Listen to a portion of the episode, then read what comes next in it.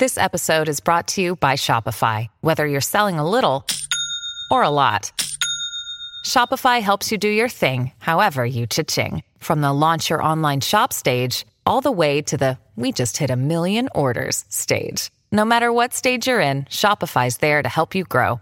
Sign up for a $1 per month trial period at shopify.com/special offer, all lowercase. That's shopify.com/special offer. Warning.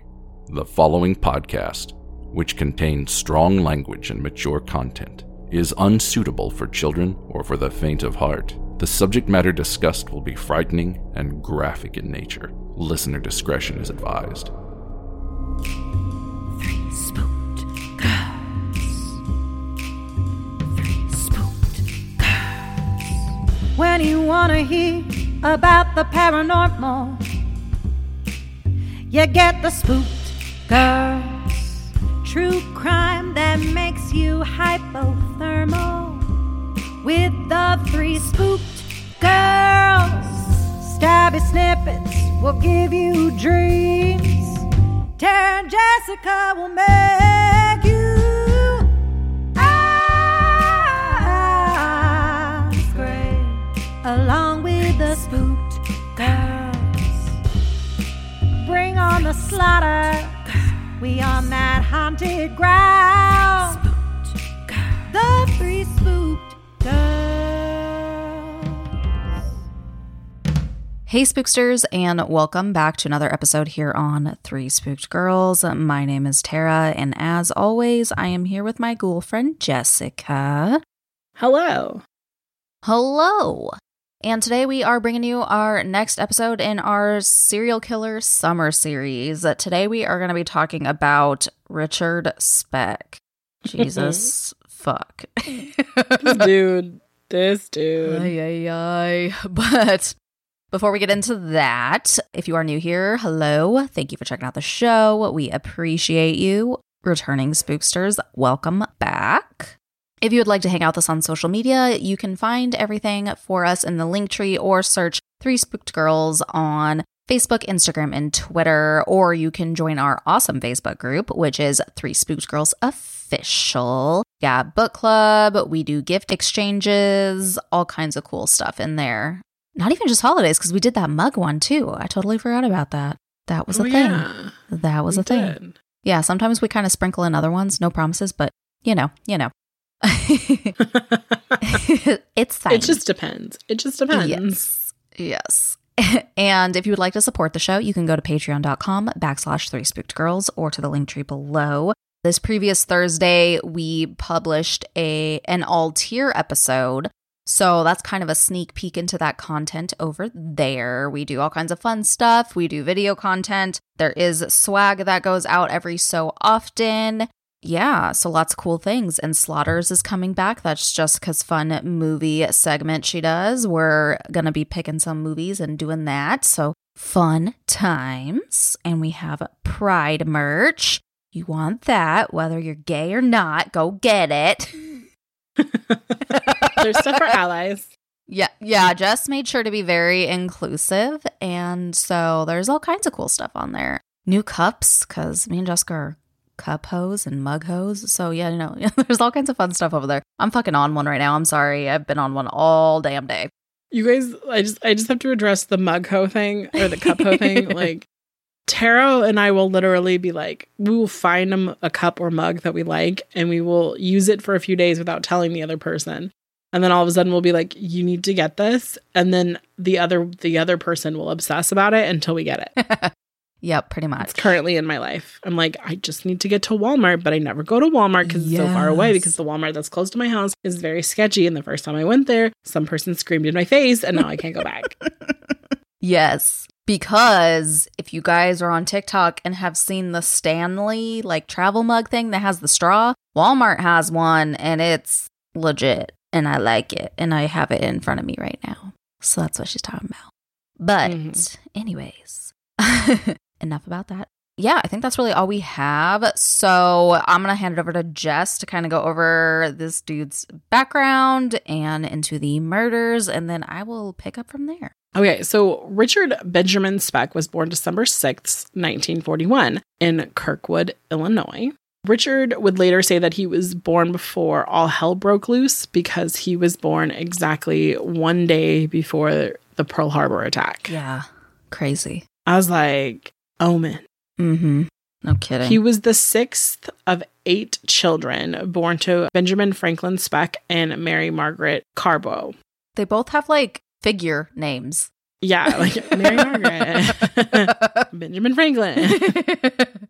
Right, no. He and his younger sister, whose name was Carolyn, who was born a couple years after him, were much younger than his other siblings. Mm.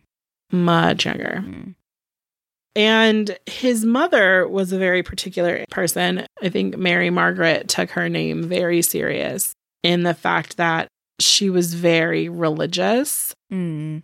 She believed in teetotalism, which is the belief or the practice of promotion of a personal abstinence from alcoholic beverages. Oh.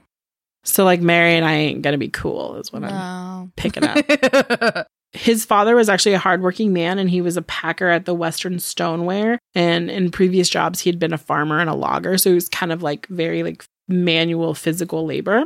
Mm-hmm. But Richard's mom, being the person who was abstinent from alcoholic beverages, mm-hmm. was very strict and would often like berate, basically like scream at her family. And Richard said that one time he remembered his mom screaming at Benjamin because they'd gone to like a cookout, like a fish fry or some sort of mm-hmm. thing like that. And I guess he had one beer, and that was like the end of the fucking world. Like they got into a fight about it. Mm-hmm. Richard didn't like this, and I think this is one of the first instances in his life where it's began to shape Richard's opinion of women. And he didn't think the way that she spoke to his father was appropriate. Richard and his father didn't get to spend that much time together, but when they did spend quality time. One of Richard's fondest memories with his father is that he would take him to a local lake, and the two would go fishing for bluegills and just talk and spend quality time together, and this is a time that he would cherish. However, Richard's father, Benjamin, would pass away in 1947 when Richard was just 6 years old. He would die from a heart attack at the age of 53. Oh, that's pretty young. Damn. Right. Yeah. I mean, on both sides. Yeah. Yeah. So Richard was without a father. And during this time, it's stated through classmates have said, and like teachers and even his mother had said, like from the time after Richard's father died until about the time I think she remarried 3 years later, Richard actually regressed to have like tantrums and act more like a toddler than his age. Mm. So one of his classmates remembered they were in like the 2nd grade and they were watching a movie, and he like looked back and Richard was sitting on the teacher's lap. Mm-hmm. The kid asked the teacher, like, why was Richard sitting on your lap? And she's like, well, he was crying and basically throwing a fit like a baby, and this is the best place I could think to put him. Yeah. So it was kind of like, you know, a little creepy. A little bit. And it was more like creepy, like in the fact that like here's a 7-year-old throwing a toddler fit. All right. That's probably pretty hard to manage. Yeah. But like I mentioned earlier, Mary Margaret would remarry to a man with a name equally as crazy. His name was Carl August Rudolph Lindberg. And they would get married in Texas on May 10th, 1950. She and Carl met when they were on a train ride to Chicago. Basically, Carl was a traveling insurance salesman from Texas, but he wasn't a really good guy. He had a 25-year criminal record that ranged from forgery to several DUIs. Oh. Which is interesting because like he had several DUIs, which indicated that he was a hard drinker, which is the complete opposite of the man that Margaret tolerated prior. Mm-hmm. Like to go from like berating your husband because he had a beer at like a fish fry to marrying a man who has been convicted of several times of getting behind the wheel. And to quote Leslie Knope, likes to glug, glug, glug, and then drive, drive, drive.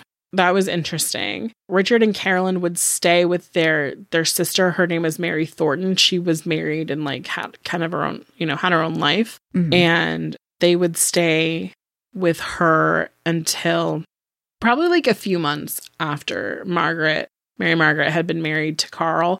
And then they mm-hmm. would move to Santo, Texas, which is about 40 miles out of the Dallas-Fort Worth area. Mm. And they would move there. Now, Richard hated Dallas. He hated the schools. He felt very isolated. He wouldn't speak.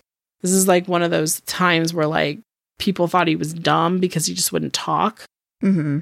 He desperately longed to go back to Illinois because he thought that was where the good life was, because that's where he remembered being happy. Oh. You know, with like his dad and his other mm-hmm. siblings and whatnot. Yeah.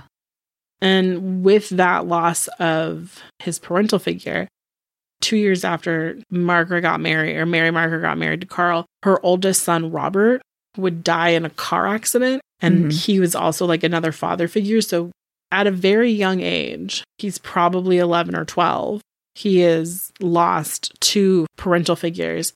And then the other paternal figure in his life is abusive, because mm-hmm. Carl was not nice to Richard at all. No. He would like yell and scream and beat him.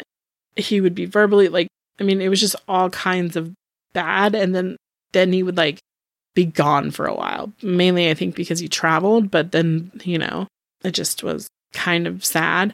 And they also weren't very stable all of the time. In the 12 years that Richard lived with his mom in the Dallas area, they lived in 10 different places, and typically they were in like poorer neighborhoods, so mm-hmm. there was a lot of instability in Richard's life. Because of the fact that there was this abuse happening, Richard began to hate his mom even more, yeah. especially when you take into the account the 180-degree attitude change that she had, specifically around the men she was involved in, to go from being like an abuser herself to allowing the abuse to happen. Yeah, it wasn't good. Mm. Richard continued to struggle in school. He was already picked on, and so he refused. In addition to that, he refused to wear his glasses that mm-hmm. he needed. So because of that, he like I said earlier, he didn't speak in class. He actually had to repeat the 8th grade. Oh, that sucks.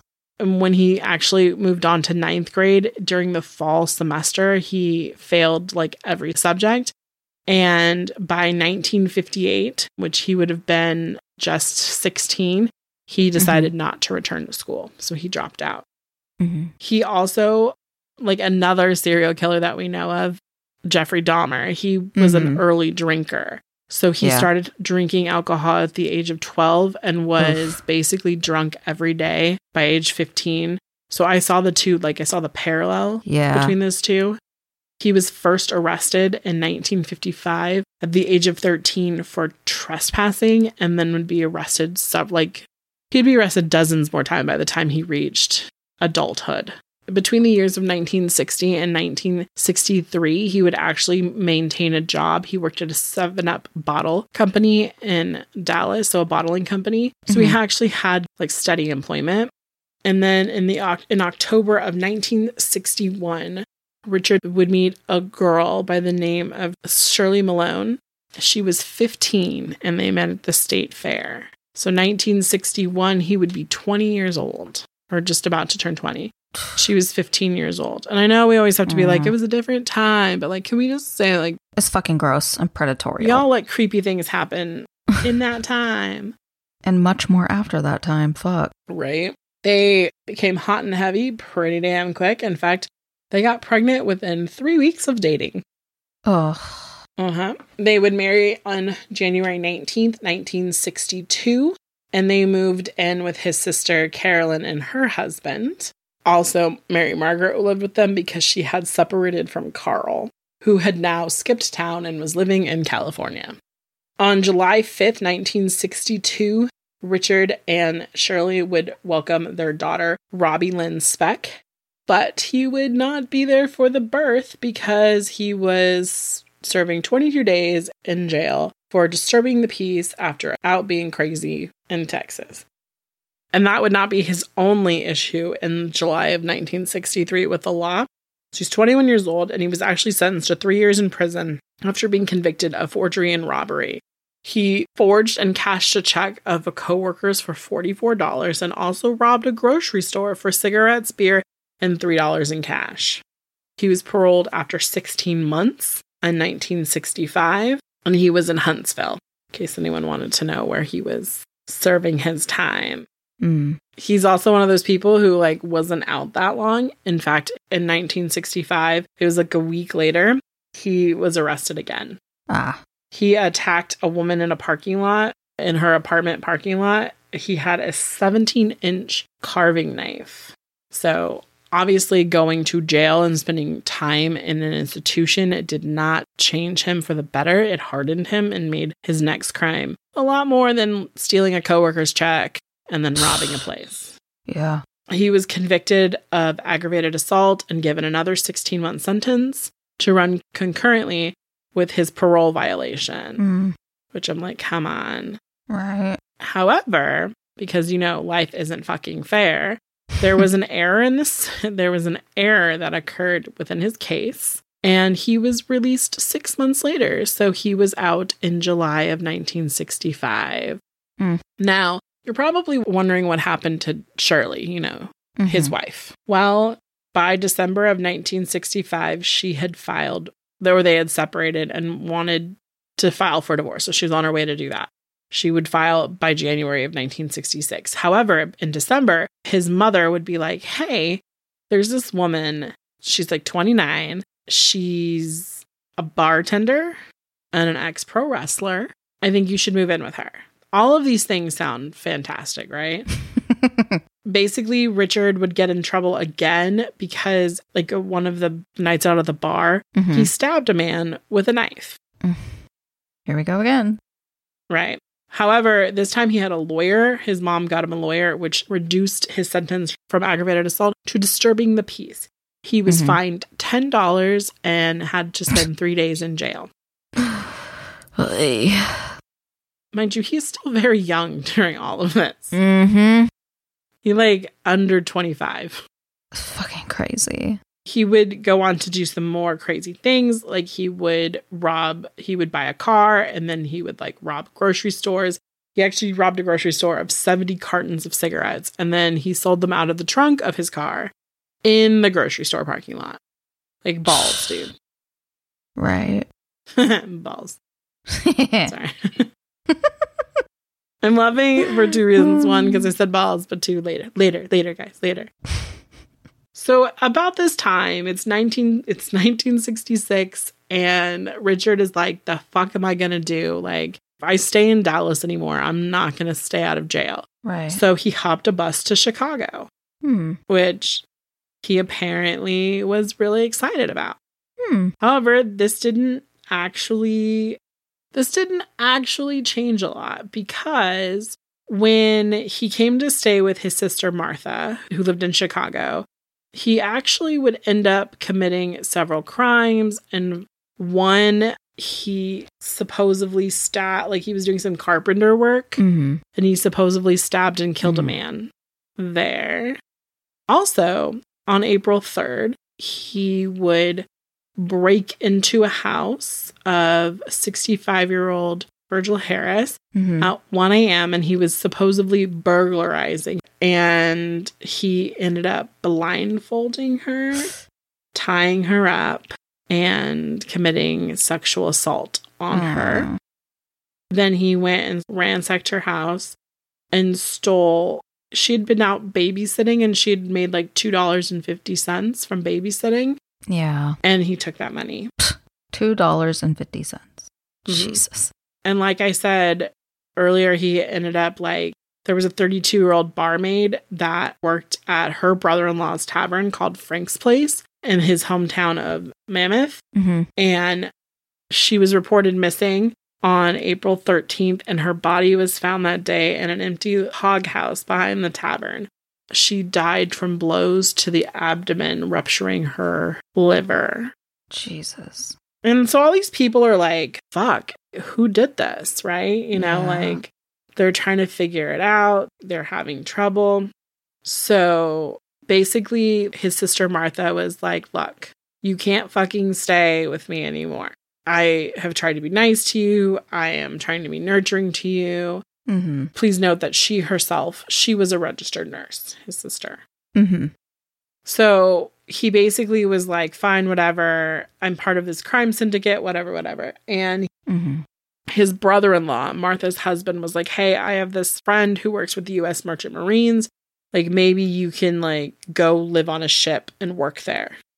Right. So even though they were like, get the fuck out of our house, they were like, we'll help you get a job. Mm-hmm.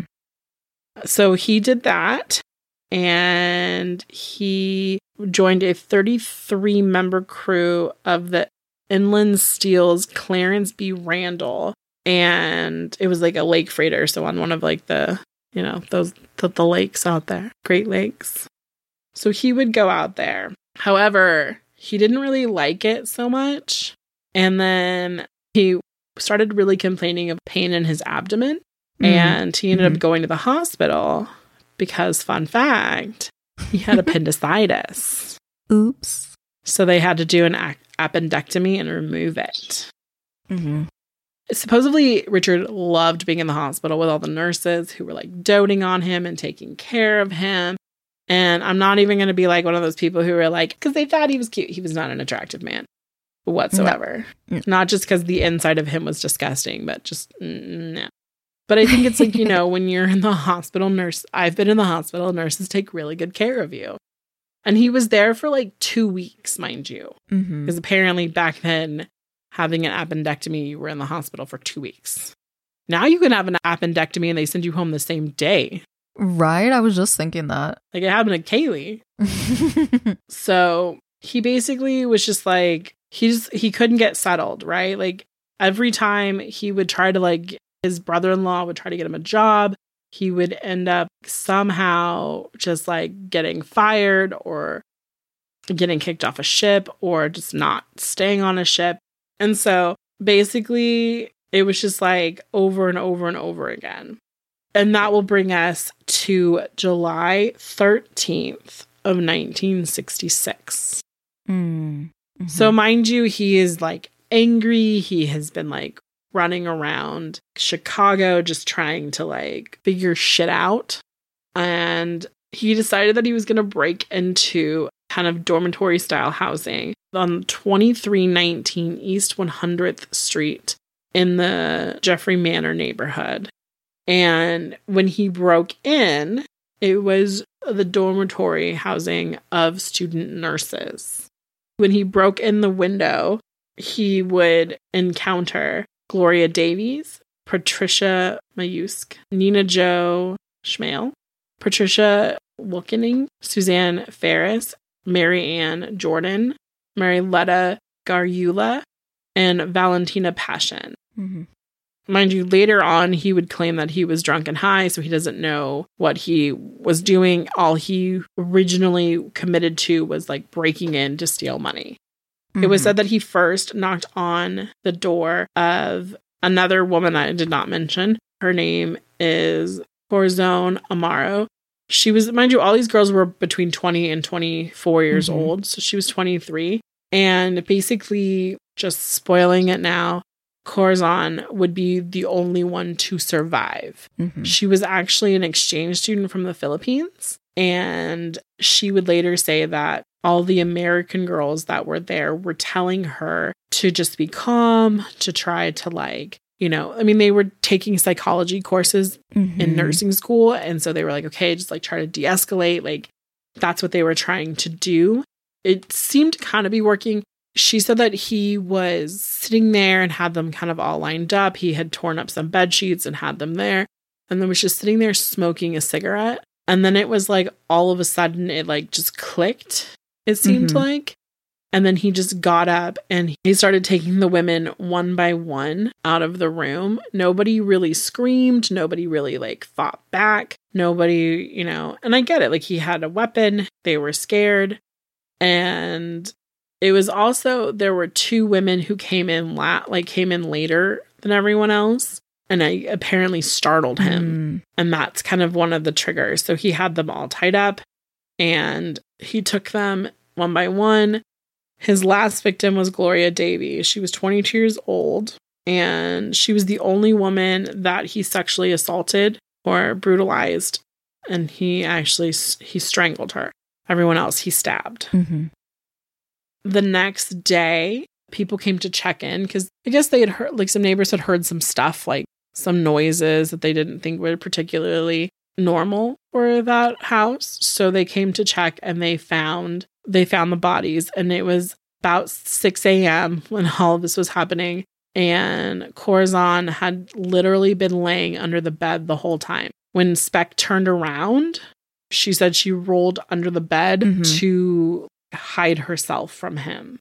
Right. And so at this point in time, Speck has left the house, and I'm going to hand it over to Tara, who is going to tell us the rest of this not yet done crazy story. No. Okay, guys. Oh, God. All right. So obviously, because these were nursing students and just of the time period, this blew up in the media everywhere. It was on newspapers, it was on TV, it was fucking everywhere. And if you're thinking, this sounds familiar, yes, this is who the nurses that were killed in Murder House, that whole thing, it was based on this. There's also a ton of other, like, movies and TV and all kinds of shit with him. It's in Mindhunter, too. Yes, yes. But we're going to flash forward 2 days. So there was this guy who was known as a drifter named Claude Lunsford. And Richard was doing what he does best, and he was drinking and hanging out. So Claude, Richard, and another man, they were doing that, and they were hanging out on July 15th on the fire escape of the Star Hotel at 617 West Madison. And it's like, don't get it twisted, it's a really, like, sketch hotel type of situation. And the next day, when all of this, you know, like I said, being all over the news and stuff, Claude was like, holy fuck, this is my little drinking buddy. Holy shit. Because he had saw a sketch of this person who murdered these nursing students. And he actually called the police at 9:30 p.m. on July 16th. Good for him. However, the police didn't respond to the call at all. Of course. Yeah, that's why I laughed, because they did nothing. And it's just fucking crazy because, like Jess said, there was a survivor. So everybody knew his name. Everybody knew what he looked like. All that fucking thing. So he was like, he was fucked. And he knew it. So what does he do? He decides to try to commit suicide. He slashed the inside of his elbow and his right wrist, and then he decided to just lay down in Claude's room at the hotel. He was found, and the front desk person called 911 around midnight, and so first responders came, and he was taken to Cook County Hospital by 12:30 a.m., which puts us at July 17th. And they didn't know his name, so they assumed he was the person who had booked this room, which was under a fake name. And that was B. Bryan. So that's just what they admitted him as, because they didn't know who the fuck he was, right? Now, there was a doctor there whose name was Dr. Leroy Smith. He was 25 years old, and he was a surgical resident physician there. And when he was cleaning him up and getting the blood off him and, you know, all of that stuff, he noticed he had a tattoo. And this tattoo said, born to raise hell. And he's like, wait a fucking minute, because Leroy here had just been on his lunch break, just read about the murders, and they mentioned the tattoo. So, being the responsible doctor he was, he called authorities. They came, and they're like, holy shit. Yes, that's Richard Speck. We're taking him, obviously. The doctor was very cute. I saw his photo. I was like, ooh. Actually, I was like, it wasn't even like the times. I was like, did this man travel back in time? Right? I know. I was like, he is handsome. Right. And what's just so crazy is, like, because of the crime rate and everything like that, they didn't even get around to, they had him, but they didn't even get around to questioning him until after 3 weeks from when he was arrested. So almost a full fucking month, just chilling. It's like, okay. So as we go on, he would obviously be charged and we would go to pretrial. So felony court judge Herbert J. Pass. Yep, that's one we'll go with. He decided that there was going to be a panel to see if he was competent to stay on trial and check his sanity at the time. Now, when he did this, though, he did allow the prosecution and the defense to pick 3 physicians each. So makes it fair, you know. And this panel consisted of 5 psychiatrists and 1 general surgeon. And when they did all of their tests and everything, they did find him competent to stand trial and concluded that he had not been insane at the time of the murder, so they were good to go. Now, while he was waiting and he was in jail, he did get seen twice a week by the Cook County jail psychiatrist, Dr. Marvin Zipporin, aka, I'm just going to call him Dr. Z. And these continued right after he was transferred from the hospital inside of the Chicago's House of Corrections on July 29th, 1966 until February 13th, 1967, the day before he was sent to Peoria, which is where he would have his trial.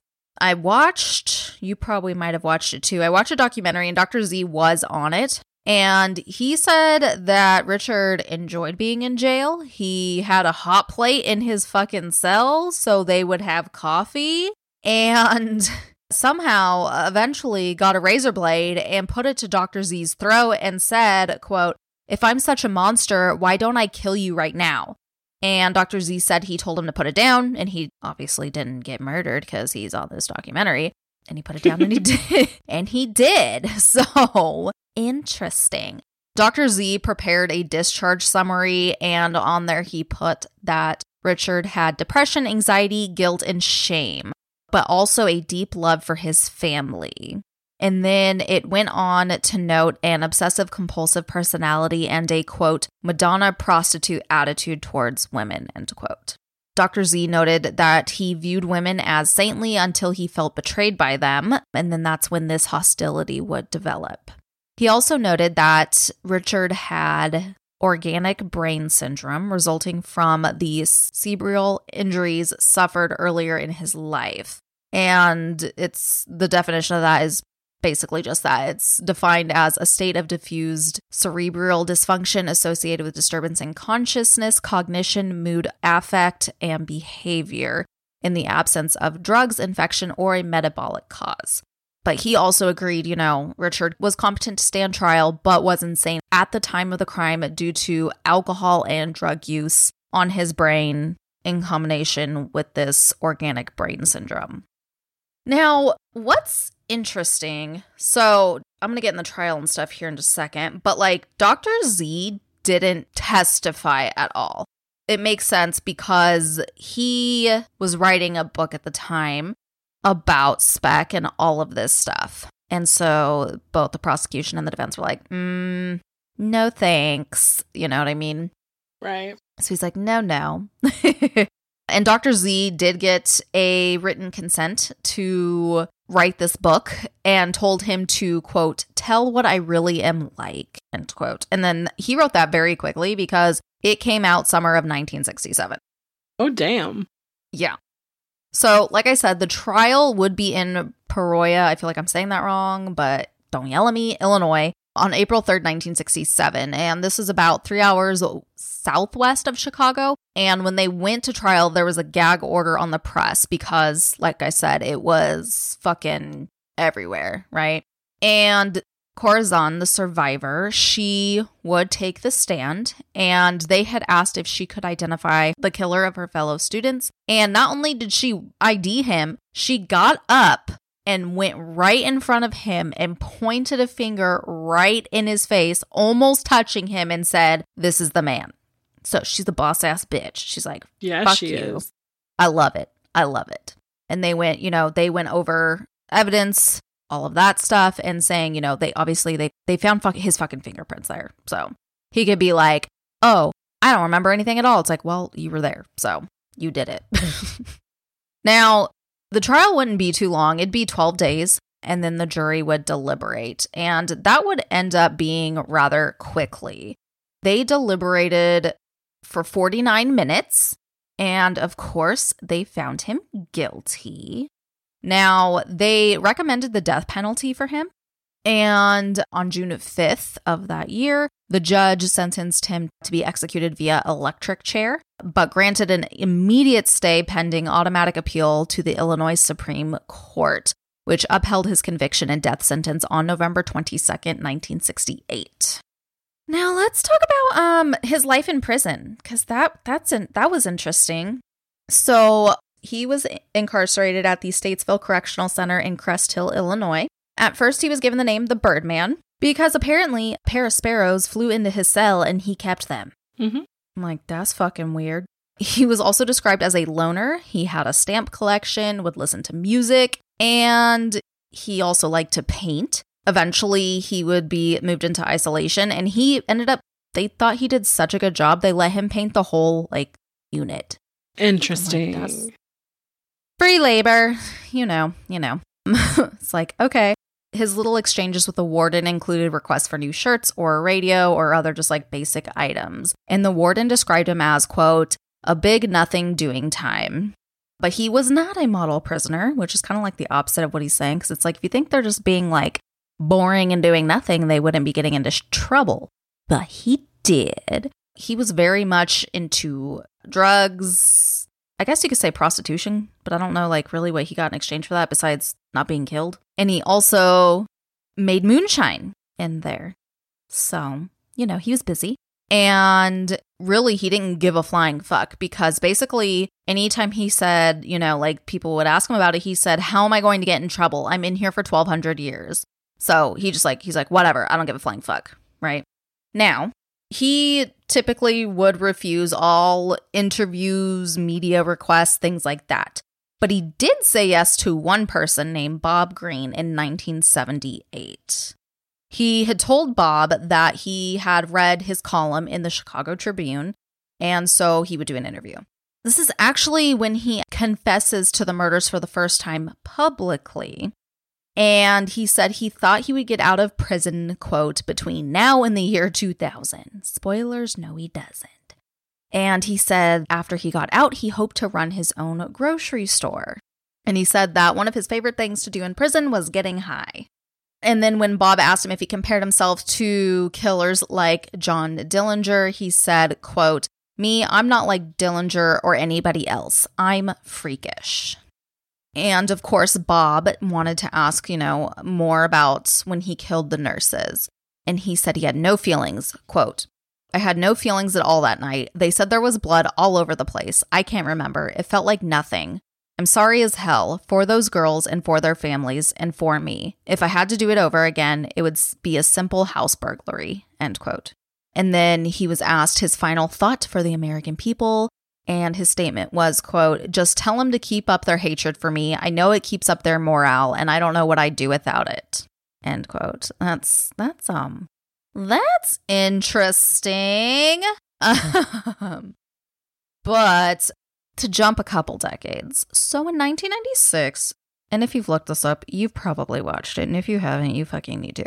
So in May of 1996, there was a news anchor named Bill Curtis. He received a videotape that was recorded at Statesville Prison in 1988. I don't know why this person held on to it for so long, but okay. And this was said to come from a, quote, anonymous attorney. But who the fuck knows, really, right? And what we see in this video is interesting. So, oh boy, okay. So basically, kind of a summary here that we're going to go over is that Bill pointed out the explicit scenes of sex, drug use, and money being passed around by the prisoners, who seemingly had no fear of being caught. In the center of it all was Richard, performing oral sex on another inmate. And in this video, he's sitting there talking. There's clips of a huge pile of cocaine that they are partaking in. He strips down, and he's wearing a pair of silk panties and...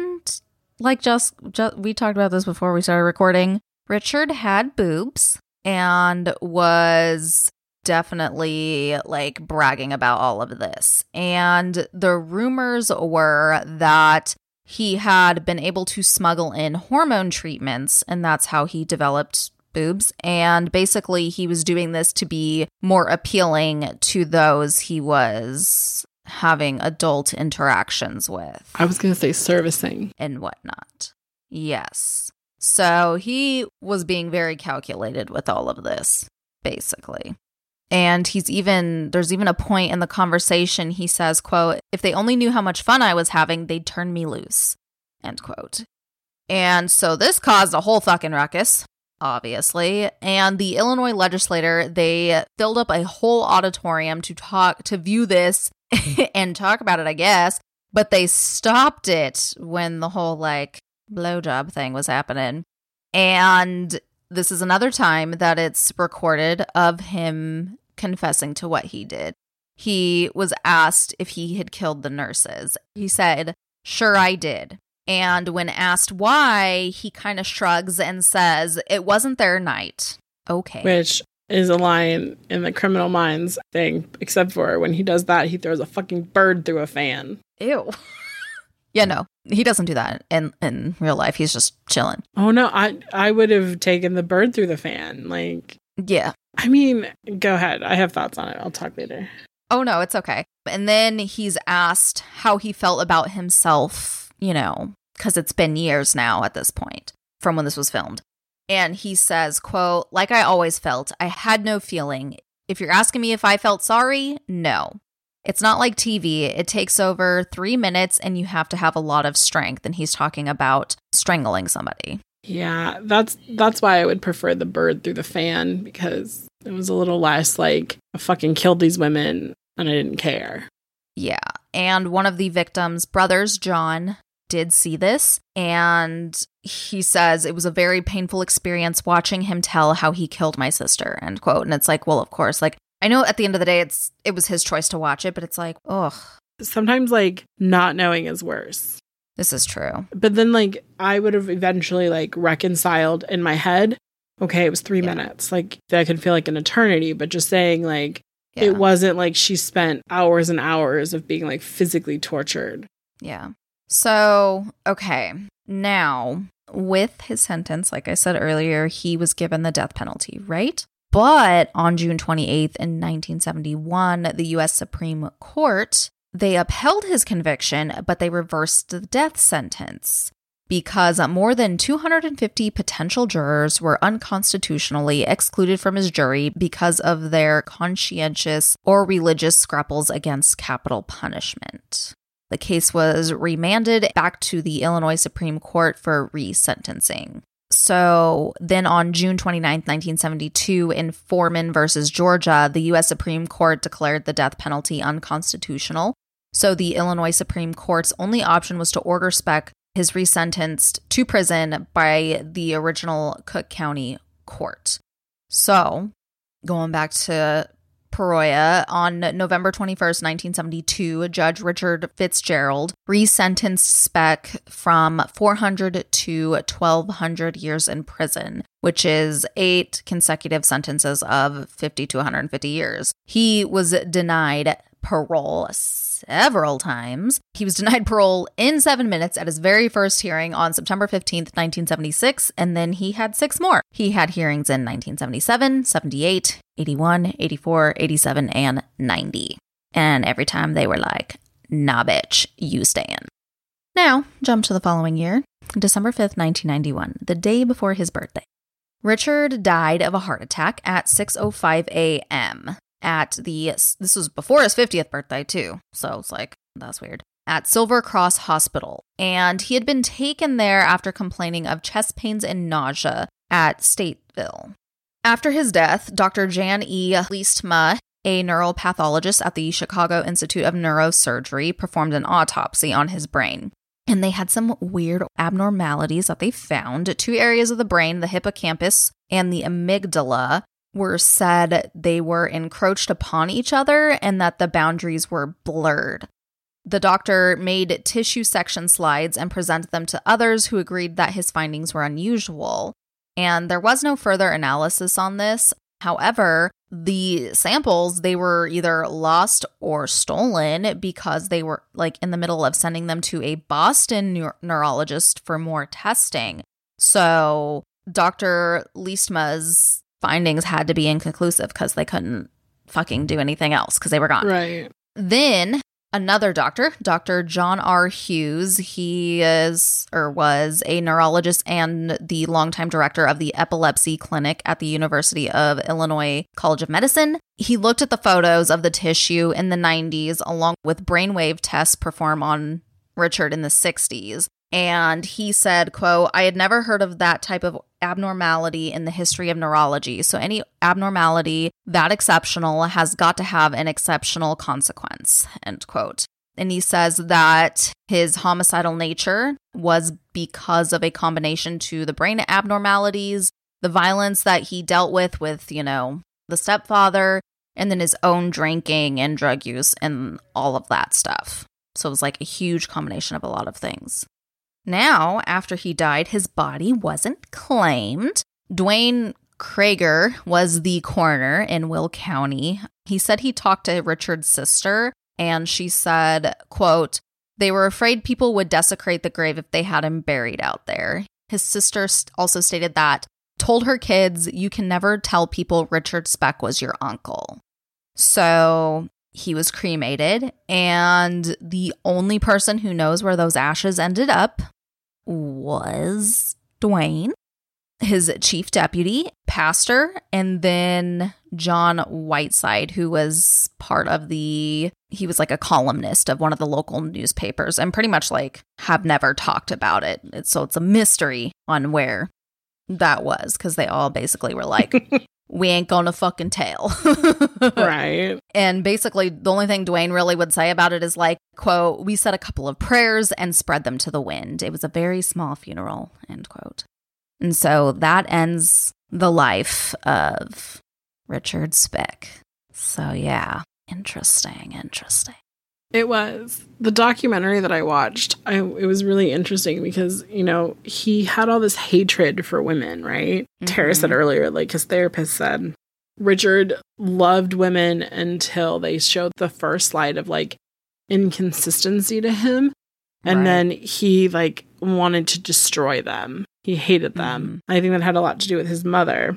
But it was interesting that in the end, for his own survival, and I don't want people to be like, oh, they're like talking differently about trans. It's not what I'm talking about. No. I want people right now to know that that's not what we're talking about. But like the fact that this man hated women so much that he committed such violent acts on them that he turned around and his way of surviving was to assume the role of like a submissive sexual partner and made himself feminine to survive.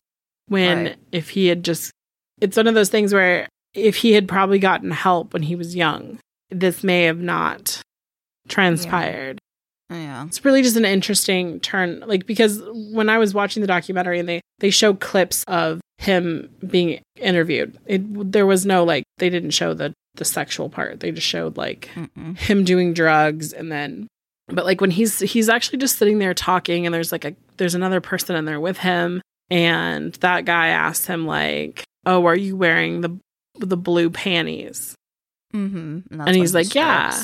And so he, like, takes off his pants. And then he takes off his shirt. And, like, I was telling Tara when I first saw it, I looked at it and I was like, oh, Richard has old man boobs. Mm-hmm. And then I was looking at the video closer. And I was like, no, Richard has boobs. Those are mammaries. Those are boobs. And so it was just like an interesting that he went that far. Right. Exactly. And they talked about in the documentary, like how he was basically considered a queen in the prison system. Mm-hmm. Yeah. He was a queen bee. Yeah. And this is how he survived. Mm-hmm. It's just literally, I was like, what? I think it does definitely show that he was a calculated person for sure. Oh yeah.